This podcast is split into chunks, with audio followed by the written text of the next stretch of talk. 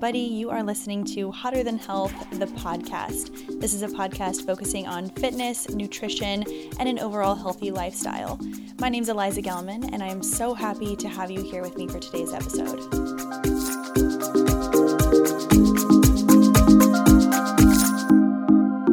Hello, hello. Thank you guys for listening to this Thursday interview.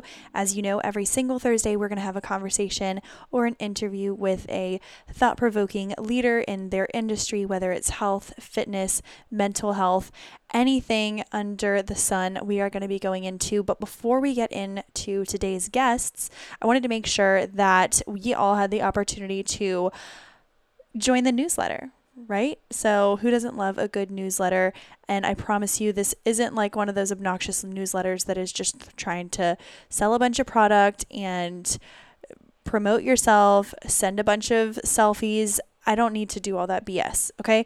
All I want to do is give you guys a little bit of value. You're going to be getting recipes. You're going to be getting some facts and information on different types of workouts that may be best for your body. We're going to be going through different facts. You'll get a recap on the previous episodes. We're also going to mention a few brands that may be good or resources for you. So it's a really fantastic and simple, straight to the point, quick, easy newsletter.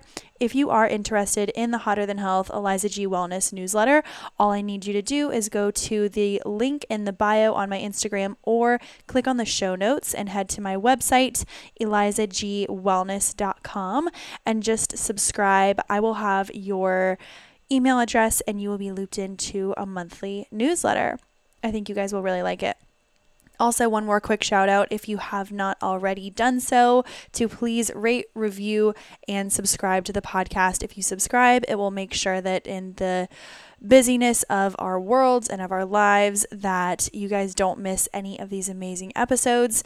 You remember, every other Tuesday, we will have a solo episode with yours truly, and we will go in depth into a topic about health, wellness, the works. Maybe it will just be me ranting. Maybe it will be a Q and A. I'm really excited for them, and I think a lot of people have seen a lot of value so far. So without further ado, let's get into some information about our guest on the podcast today. All right. So you guys haven't heard me talk too much about this because I really wanted to leave this topic to a professional. I'm so excited about this. What I love about our guest today is she just gets it. She gets to the point, she answers the question, and she makes it super relatable. All right. So today we have Phoebe Lapine on the podcast. I'm so excited. She is the author of SIBO Made Simple. She is also a podcast host. It's called SIBO Made Simple if you want to check out a few of her episodes.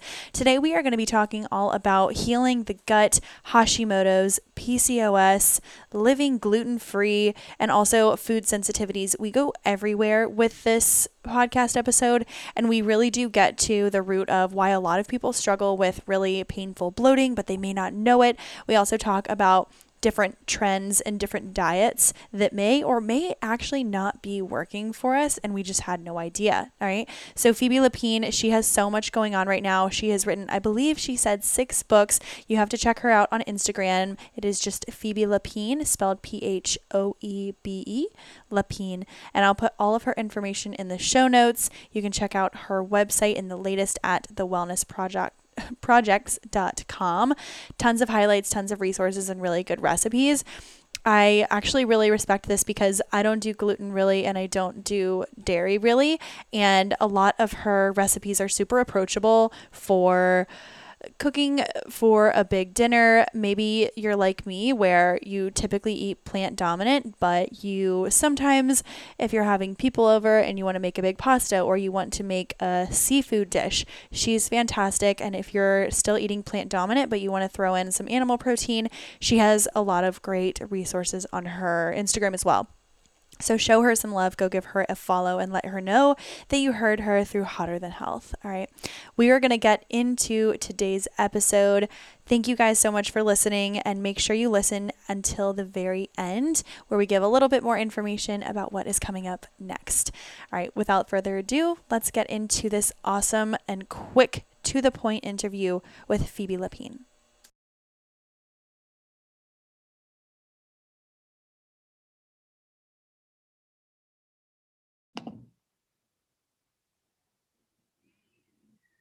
All right. Hi, Phoebe. How are you doing? I'm good.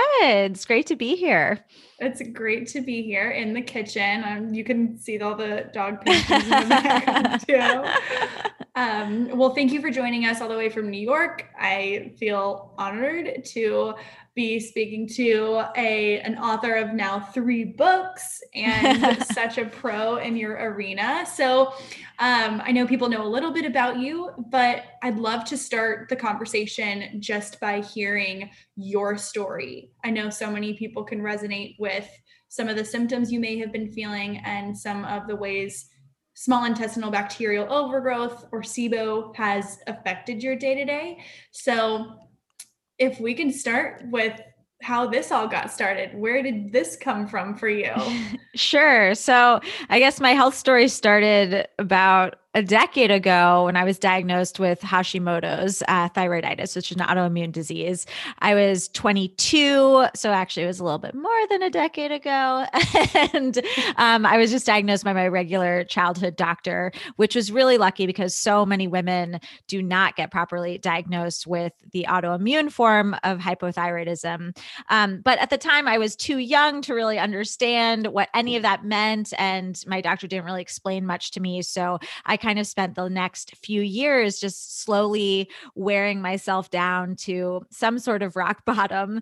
And, you know, the symptoms back then, I was just so crushingly tired. That's kind of the big one for thyroid issues. Um, if you're hypothyroid, hypothyroid, and I had horrible perioral dermatitis, which is this rash that is really fun for the face and kind of crops up around the nose and mouth. That was, you know, kind of the symptom that really got my attention. And, you know, I, my hair was falling out. I was getting like horrible cramps every time I ran. Um, I basically had horrible cramps every time I ate too. Um, I had insomnia, but like was always waking up in like a pool of like horrible sweat. Um, the thyroid's kind of your thermostat. So I actually, you know, that was one of the symptoms I didn't quite associate until I learned more, but I would be like walking up the subway steps and just like having like hot flashes. Um, but then was like always cold the rest of the time. It was just very volatile. Um, so eventually I kind of got my act together and started seeing a more integrative practitioner and started changing my life and diet. And that was kind of when And I started to use my career as a chef to start trying to heal my body in the kitchen.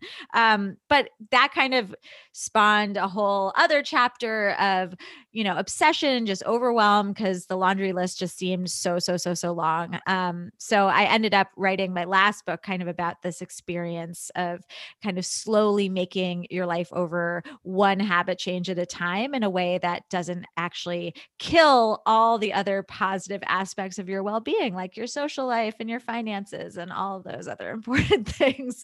Um, so anyway, I, I say all this because I did a ton of research on gut health for that book and that project. And I really thought I had gotten my act under control. I mean, so much of any autoimmune disease can be traced back to dysfunction in the gut.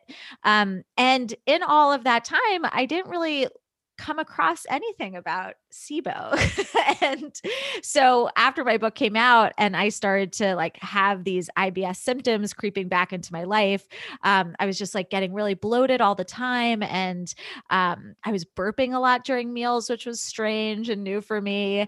And I eventually just, you know, kind of put the pieces together and decided to go back to the doctor. But in the meantime, I was just kind of doubling down on everything I thought I was supposed to be doing. So I was just, you know, crushing probiotics and eating all the fermented foods and, you know, loading up on beans and fiber. And I was just making myself more and more miserable without truly understanding why.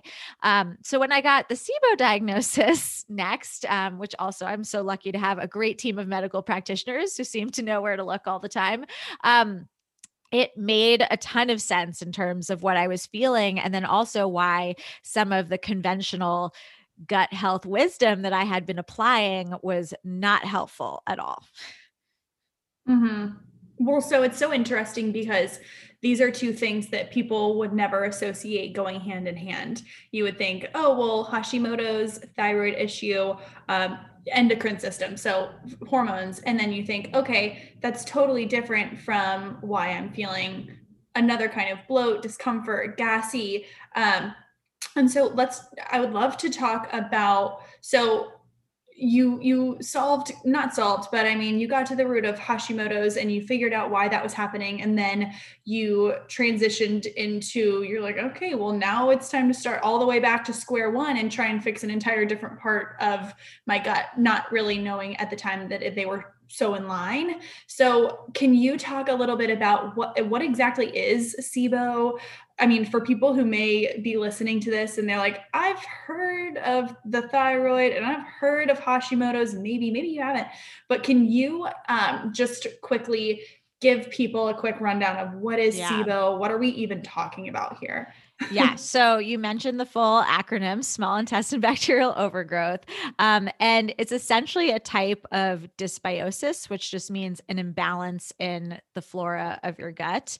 Um, what people, I think, kind of don't fully understand all the time about quote unquote gut health is that when people are kind of referring to this population of beneficial bacteria, they're mostly talking about the large intestine. That's kind of where the vast majority of these microbes live. Um, every element of your digestive tract kind of has its own unique microbiome and balance. Um, but the small intestine, which is where you absorb your nutrients, doesn't really have a whole lot of a role for any sort of critters, because when they are present, they are literally competing for your dinner.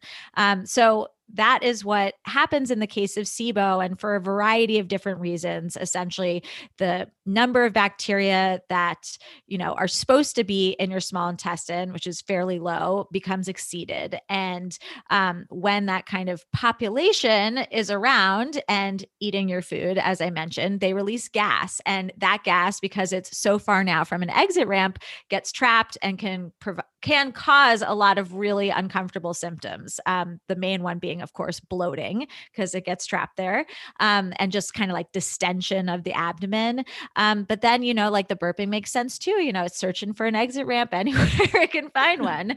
Um, and then there's kind of just a lot of other downwinds downwind kind of autoimmune spectrum uh, symptoms, because with the bacteria present, one of the big consequences is something called leaky gut or intestinal permeability. They can quite literally eat through the very thin mucus lining of your small intestine, since it's not designed to really withstand, again, a large, you know, population of bacteria, and that can mess with the tight junctions, um, which can then lead to food sensitivities, as, you know, various food particles and sometimes, you know, pieces of the bacteria themselves, you know, can leak into the bloodstream. So that can then, you know, lead to a whole range of symptoms, as I mentioned, kind of on the autoimmune spectrum: joint pain, brain fog, um, you know, again, like strange food sensitivities, nutrient deficiencies, of course, because you're not going to be um, reaping the full rewards of your meal if your gut is so damaged. Um, and then, you know, just kind of the hallmark I B S symptoms: constipation, diarrhea, um, ab- abdominal cramping, all that good stuff. Mm-hmm, mm-hmm. And there are two things that I want to go into right there that you mentioned. So you're saying, you know, the typical things: bloating, burping, indigestion, distension of your stomach, and that kind of thing. Um, and we can even just start with that. But I think that that is something that is so common, and, you know, you can be bloated for a trillion reasons. Mm-hmm. And, um, you know, primarily the people who listen and listen to this podcast, Hotter Than Health, are female. And so, you know, whether it be that time of the month, maybe you're hanging on to more water, um, and you're feeling bloated. Can you go into depth from your experience? What kind of, what was the big difference that you noticed between that type of bloating and distension and uncomfortability, um, compared to maybe you had a big meal, you're bloated, or maybe something just didn't sit right with you? Can you go into the difference? Yeah. Because, you know, a lot of people might immediately raise their hand and be like, oh, yep, SIBO, got it. Yeah. So it's a frequency thing. I mean, if you have these lingering bacteria in the wrong place, um, anytime you kind of eat their favorite foods, which is all different types of carbohydrates, not in like the traditional sense when you think of, you know, like paleo or grains or whatnot, but literally the carbohydrates that make up all plant foods. Um, so when you eat, you know, particular foods, they again are going to be active and eating those foods too and releasing gas. Um, so some of these foods may produce more gas than others. Um, but essentially, you know, if you're noticing that every time you eat, no matter what it is, no matter what time it is, you have symptoms, that's like kind of a hallmark of SIBO. If it's something that's like, you know, maybe more sporadic once in a while, that's probably has to do more with like a food sensitivity, something in particular that you're eating that you haven't quite put your finger on. Um, and then it's kind of like a location thing. So it's, it's happening a bit further up. It's not like period bloating, um, which, you know, feels a little bit closer to the uterus, obviously. Mm-hmm. Um, but this is like really pressing up against the ribs and the bra strap. Um, and, you know, it can be different for everyone. And some people have SIBO and don't have bloating as a symptom. It's rare, but um, some people have SIBO and have no symptoms. Um, but those are kind of like the hallmarks. Yeah, that's actually really, I hadn't thought about that. Obviously, it's in its quite different area. So yeah, physically that makes a lot of sense. And I, I have heard a lot of people come to me and they're like, I get bloated after having a sip of water or after having, you know, yeah. three grapes or X Y Z. And, and what's funny is that you think, okay, well, anything can be fixed with diet. And when you try to feed yourself an abundance of really healthy foods, that's almost that's kryptonite. That's almost yeah. what you don't want to be doing. Well, that's why I like, you know, I'm passionate about spreading awareness for SIBO because I know, you know, how difficult the wellness space can be for a lot of women. Like you're being told many different mixed messages. You think by eating the cauliflower pizza, you're doing something healthy or eating the cauliflower rice instead of regular rice. And a lot of these kind of like trendy health foods like cauliflower are the worst for SIBO. So um, bad. So sulfuric. Yeah.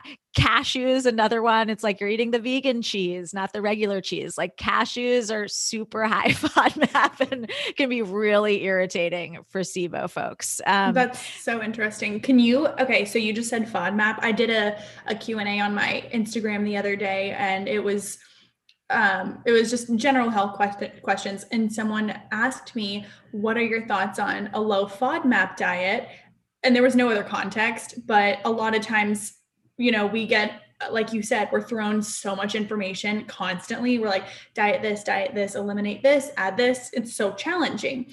Yeah. Um, what can you explain the low FODMAP to someone who may not be sure about it, or they don't know how to approach it? Maybe their doctor told them to do low FODMAP yeah. just because that's like the yeah. first thing that they can think of. And they just, but why?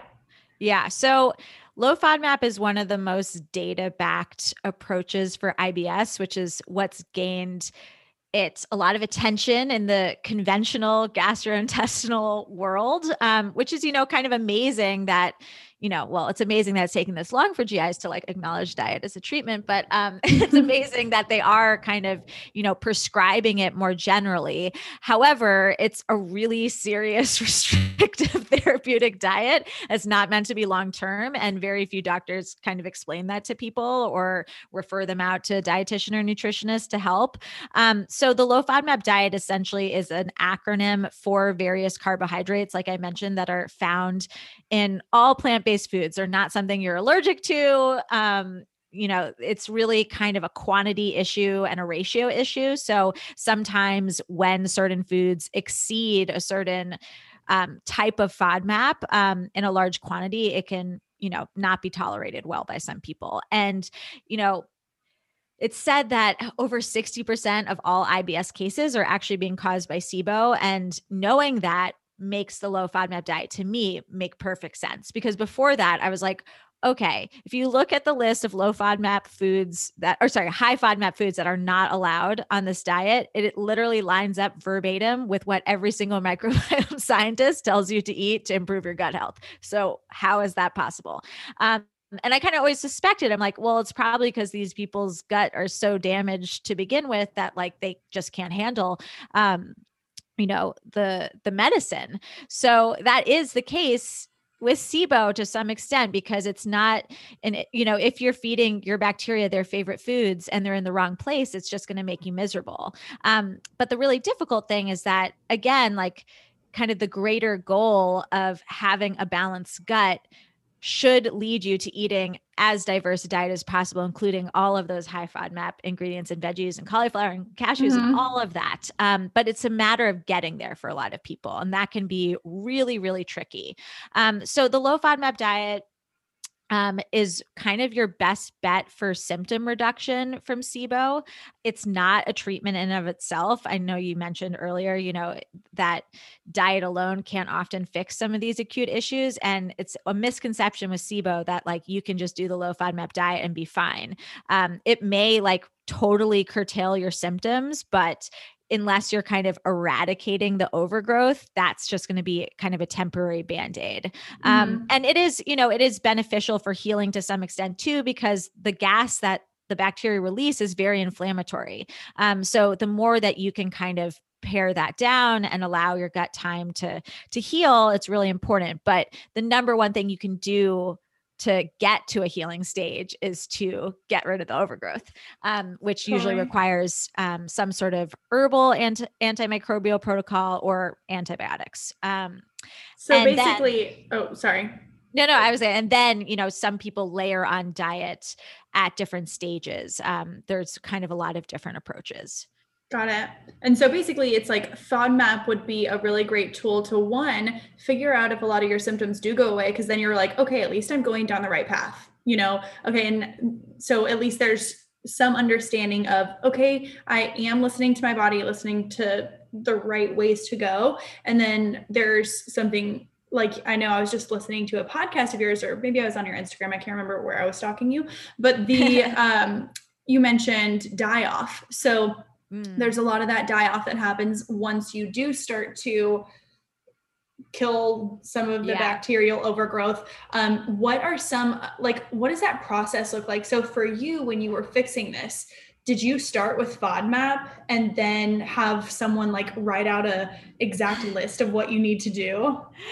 Yeah. So I started, I did an herbal protocol, which was about four weeks, and I layered on the low FODMAP diet during it. Um, but my doctor was smart because he was like, don't stress, like do it in broad strokes. Don't stress too much about it because you do want to keep your, your system on its toes. And that's kind of the controversy with layering the diet on top of treatment is that in theory, you're trying to kill bacteria. So you don't want them to like go into hibernation or just, you know, not be as active because you're not feeding it their favorite foods. I mean, in reality, unless you're like eating like just like meat, you're going to be feeding the bacteria in some way. It's like, that's why it's also a misconception that you can like starve the bacteria as a treatment protocol.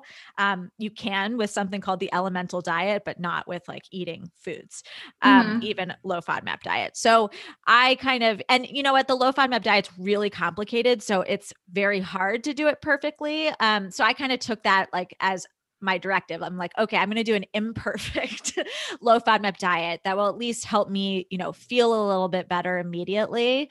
Um, but I'm not going to be so rigid about it that I A, drive myself crazy, or B, you know, take away all of these food resources from this bacteria that I'm trying to kill. Totally. Well, you mentioned earlier also going back to our conversation of how one thing can lead to another. Often we don't necessarily know that an autoimmune is coming from some type of gut dysbiosis or imbalance in the gut. So I want to kind of talk about that. So many people right now um, are talking about food sensitivity testing. There are so many companies that are making a killing off of food sensitivity testing. Don't get me wrong. I don't think that it's a bad thing to do, but what, what it more so sounds like is, you know, you're not often just born with these food sensitivities. A lot of time they are created. A lot of times they're introduced. Um, and you might think like, oh, I've been fine with cabbage my whole life, or cinnamon or limes. I don't know. So w- when you do think, okay, if my food sensitivity or food allergy is actually coming from the gut lining breaking just a little bit and these other foods kind of leaking out, what, what would you say to someone who's like only getting food sensitivity testing? And what are your, what are your thoughts about that? Um, I'm not a big believer in food sensitivity testing across the board. Um, I'm, a bigger believer in just doing an elimination diet, of which, you know, low FODMAP is one. Um, I think you learn so much more from the physical experience, um, for better or worse, of an ingredient that doesn't agree with you. I know that's just from my own personal experience. Like, even if I have the blood test, um, I'm going to believe, you know, my actual physical symptoms more. And then, yeah, as you mentioned, it's like these tests are so reliant on what you've been eating recently. So it, they're just not perfect. Um, mm-hmm. They're a little bit finicky. So like if you've been eating a lot of eggplant that past week, like you may have, you know, different scores for that eggplant than, you know, something else that hasn't even been in your diet that actually might be more inflammatory to you. Um, yeah. And also, you know, the gut is just constantly changing. So, you know, you could be sensitive to one thing one day and not the other day. Um, so I would just, you know, be willing, I think for women in particular, be willing to kind of challenge yourself, um, and reintroduce foods, you know, pretty, um, consistently, so that you're not completely taking something off the table that may not be, you know, something that's problematic for you long-term. Maybe like a FODMAP, it's just something that you either need to pare down on the quantity or take a little break from and then see what happens. Mm-hmm. Mm-hmm.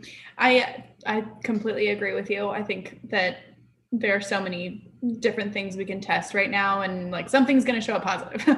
It's just something's yeah. going to happen. Um, let's, I want to take it back to your story specifically.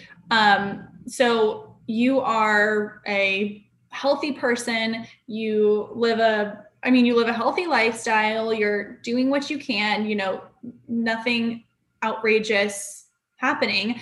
And then all of a sudden you think, okay, I am so exhausted. I'm so tired. You fix this Hashimoto's and, or you, you are aware of this Hashimoto's thyroid issue. And then you go into SIBO. Can you remember, I know it's tough to remember now, but can you remember what a day in the life was like? Would you, what were some of the thoughts that were going on in your head throughout your day-to-day that made you finally realize this is so uncomfortable? It's not normal. This is not normal. Yeah. I mean, the burping was definitely an eye opener because that was not consistent with anything I had been doing before. I was definitely noticing that like when I was drinking kombucha, it was making me more bloated than other things. Um, and then, yeah, it was actually funny. It was like going on vacation and wearing a bikini for a week straight. I was like, oh, like this pouch, it's there. Like it's not, this is not right. Yeah. And it's not going away like at any points of the day. Um, so, I mean, I like joked about it in my initial SIBO post about like my muffin top, like, but it really was, I was starting to think, I was like, am I just like in my mid thirties now? And like, this is what my body's doing. And the answer was no, it wasn't. I had SIBO. That's crazy. And, and just to get super specific, cause that's just the way my brain works. Was it when you're talking about the distension and the bloat in your stomach and like the pooch that you're talking about, was it hard or was it squishy? Yeah, was it, it was hard? Yeah. It, it was hard. It was like an inner tube. Yeah. Wow. Um, there's some pictures on my Instagram, a little flashbacks. I was, I was just looking at that and it was, you I mean, it's a, yeah, it's a stark contrast. It's very different because you're a lean girl, like arms, legs, you are athletic build and strong. And then, yeah, it just didn't look like it was supposed to be there. And yeah. I totally get what you mean. Um, I know we've all had those nights where we're, we look in the mirror, we're like, oh my God, what's happening? But if that's happening every single night, for sure. Um, and so you just mentioned it, kombucha. So, and actually I just burped in the middle of this conversation. Sexy, here we are. So the, um, going back to kombucha, I get asked all the time if I like kombucha, if I do it. For some reason, when I drink it, it has to be either on a very empty stomach. I can't be, it's like I have a certain time of day where I can drink it and I'm totally fine. But um, I want to know your thoughts on, yeah, fermented foods. People ask sauerkraut, kimchi, kefir, all these different things with probiotics. Um, What are some foods that have some misnomers or some uh, myths that you like to debunk? Yeah. I mean, I think they're all great things if you have, you know, if you don't have SIBO or histamine issues or yeast overgrowth. Um, you know, a lot of people though, it's like an aspirational uh, food group to, to get to. And if certainly if you're someone who notices like any weird symptoms around eating fermented foods, like that's kind of a red flag for, for one of these other issues. It doesn't necessarily mean SIBO. Histamine intolerance is like kind of this other insidious issue that a lot of people don't know about, but I think actually affects a lot of people. Um, and it's something that dovetails a lot with SIBO just because of the way bacteria accumulate in the body and contribute to higher levels of histamine. Um, but, you know, kombucha would actually be the only one of that grouping that I think is like kind of misused across the board. Agreed. I mean, it's just become like a healthy replacement for soda, and it's still pretty high in sugar, and the quantities like in the bottles that are sold at the market, like that's like probably too much kombucha to be having in one sitting, both from a sugar perspective and, you know, just because Uh, like, I mean, not that you can really have too many fermented foods if like your gut's game for that. Um, but it's very acidic. Um, and it's also bubbly. And a lot of people with I B S, like if you just stop drinking bubbly water, I think would see a huge improvement. I completely agree. That's, uh, it is, I would say that when I hear people say that they're drinking La Croix every day and kombucha every day, and they're like, I just, oh, I'm super healthy. I drink, and, and no offense to them. It's just an education yeah. thing, you're understanding, but it's literally putting bubbles into like, yeah. think about shaking up a champagne bottle. Oh. It bursts everywhere. Um, So I think that that's so funny, but okay. So I agree with you, kombucha, like the sugar content and everything. I think that if you want to do it once in a while, just to enjoy it for sure. Yeah. But even I used to live, um, I used to work. It's in a treat. It's a treat. It's for sure. It's a treat. I, I think it's really good with a cocktail sometimes oh, because yeah. you know, you know, you're only getting a little bit of it. So mm. it just has this almost yeasty type of uh, vinegary flavor. I love it. But um, like you were just mentioning, the quantities that were served, it's huge. So I, th- I used to work at uh, an office space, and I had this one friend who made it like in a dark closet in her house. And it was sketchy, but it was so good. And she would always use, um, she would go to the farmer's market and get all these different organic fruits. And she had this one peach jalapeno one. It was amazing. Mm. It was so good. And I remember she was like, yeah, just, you know, it came in one of these big glass bottles where you just pop the top over and then it would seal back over. So you could reuse it and reuse it. And she was like, yeah, just drink maybe a cup or a half a cup at a time. And you're going to feel amazing. You're going to feel so good. And I remember that was the only kombucha that never gave me problems because of the portions. Like, yeah. It was just the portions. Um, God, it's so good though. Yeah. Um, so what are some foods that, I know this is totally for each its own type of situation, but for I B S, for SIBO, what are some foods that we should start to incorporate more of? Yeah. Is there anything that we could do to incorporate? Yeah. Well, first of all, I think how you're eating your food is way more important than what you're eating for I B S. So, you know, if you're someone with a damaged gut who, you know, has tried low FODMAP or have just become like kind of fearful of like fiber and veggies and certain foods, like try pureeing them. Well, first of all, try cooking them, and then even better, try pureeing them. Um, that's going to make it a lot easier for your body to assimilate. And I would say, like, again, before ruling out certain ingredients is problematic, just try preparing them differently. I mean, tomatoes are kind of a really good example. It could be so many things. It could be the histamine. It could be the lectins. It could be, you know, that it's a nightshade. It could just be that, you know, you don't handle raw tomatoes really well. You deal better with cooked tomatoes. Um, all of these things kind of have different sugar content, different, you know, um, it just changes molecularly as you, as you change the preparation. So, um, for like, especially like really woody, fibrous veggies that can be tougher for people, like try pureeing them, um, try, you know, maybe taking the seeds out. Like again, with the tomatoes, you can try de-skinning them, de-seeding them. Um, there are so many different ways, um, to, to experiment. Um, and then I would say, you know, kind of some of my favorite healing foods are leafy greens across the board. Um, and again, if you have issue with them, throw them in a soup and puree it. Um, I love kind of chelating herbs like cilantro and parsley. So good for supporting your liver, which is really important when you're trying to heal anything, um, but especially anything involving the digestive tract. It's like the unsung hero of your digestive system.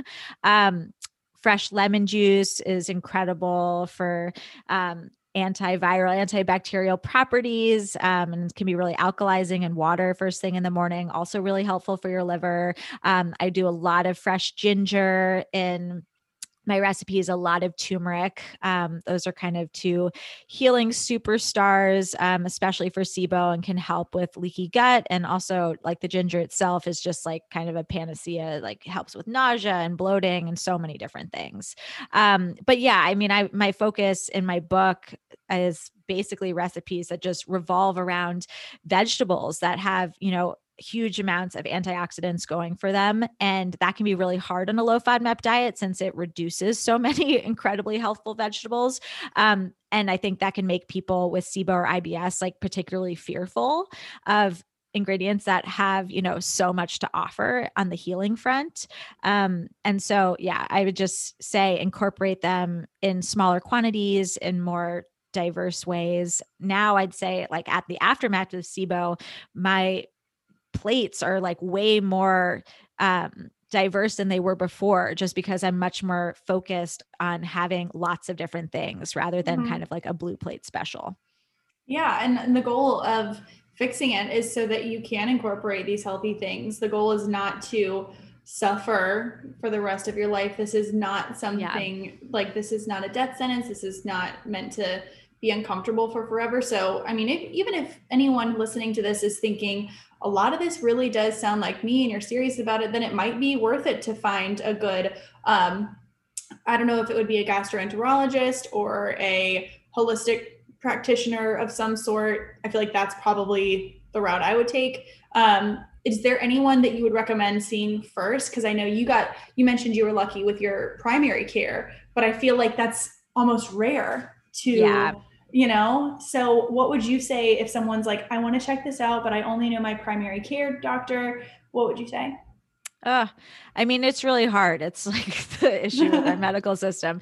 Anyone who's kind of more on the naturopathic side or a functional medicine doctor is going to be doing more comprehensive testing and kind of looking at the whole picture. So if you can afford it, I would say, you know, it's worth your time to do a full workup.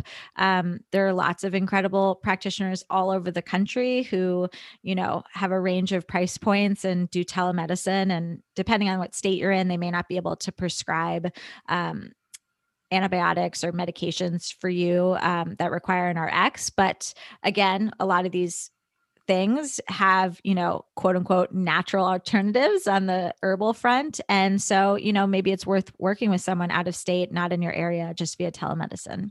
Totally. I think that that's kind of where things are going now anyway. So be open to that. Um, and one more thing that I wanted to discuss, because I was looking at your books and some of the recipes that you make, and you do talk about gluten. So talk mm-hmm. about your thoughts on gluten. I know that everyone has, everyone has thoughts.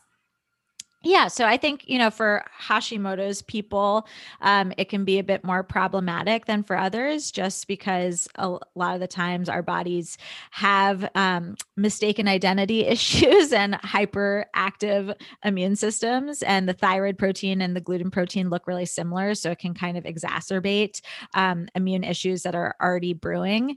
Um, so for me, that's kind of been my only hard line in my diet. Um, But then, you know, it's like the demonization of gluten itself is, I don't think, warranted. Um, it has a lot to do, again, with just the way modern preparations go. And I think most significantly, the amount of pesticides that are used on wheat-based crops. Um, so, you know, you'll hear some people who say that they are totally fine with the farmer's market sourdough or eating, you know, a baguette in France. And, you know, it's not that the wheat itself, um, is G M O or, you know, kind of, though it's hybridized, it's, it's not, it's not a G M O crop actually. Um, but it is hybridized to withstand larger quantities of pesticides. And that glyphosate is, I think, really, really damaging for people and kind of the hidden issue of gluten for a lot of people. Um, so I would just say, you know, experiment on your own, see how you feel without it. If it's something that you want to look into,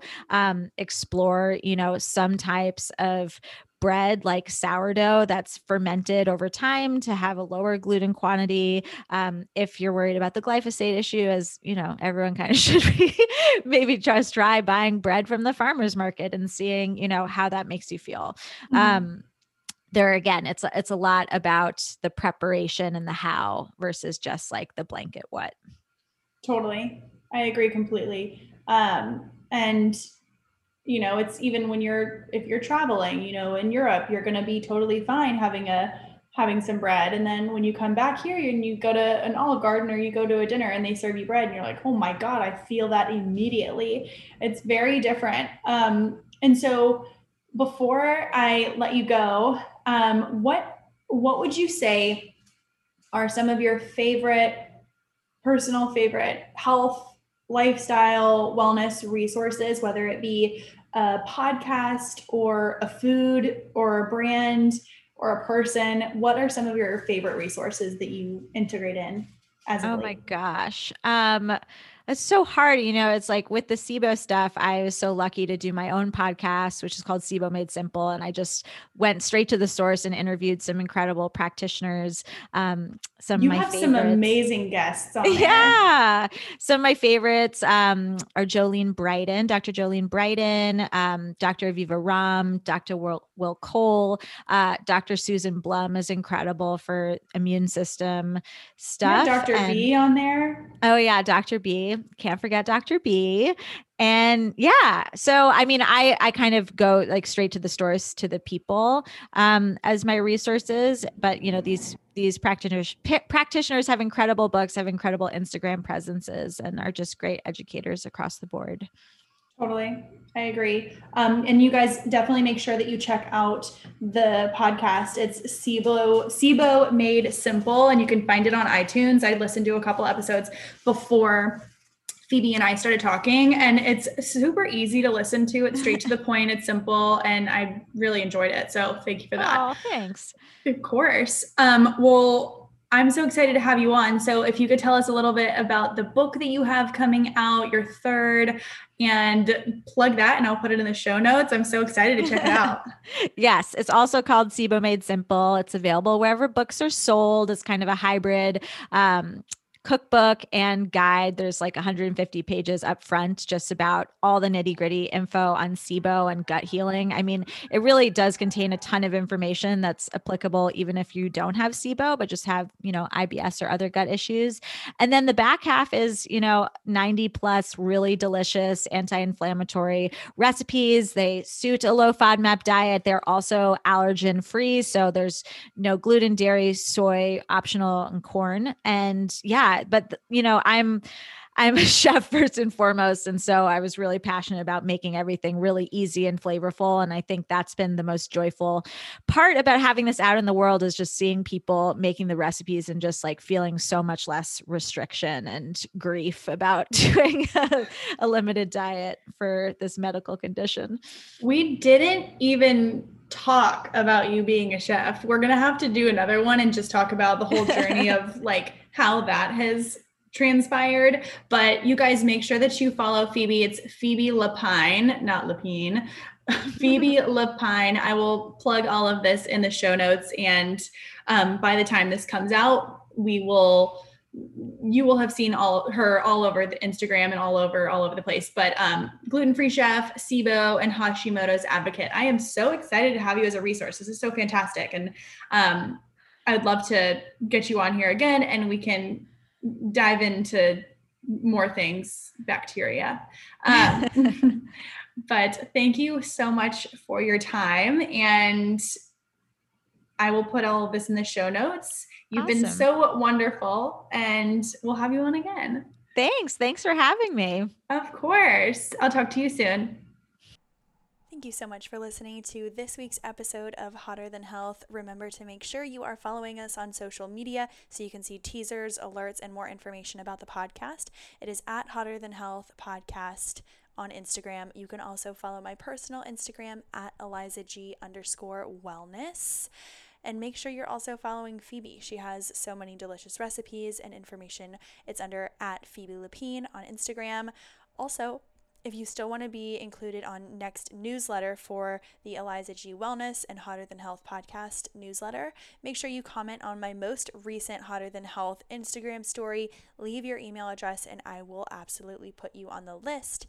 All right, so excited for you guys to listen to next week's interview. You're going to love it. And don't forget, rate, review, and res- subscribe to the podcast. It means the world, and I thank you so much in advance. And we'll talk to you all next week.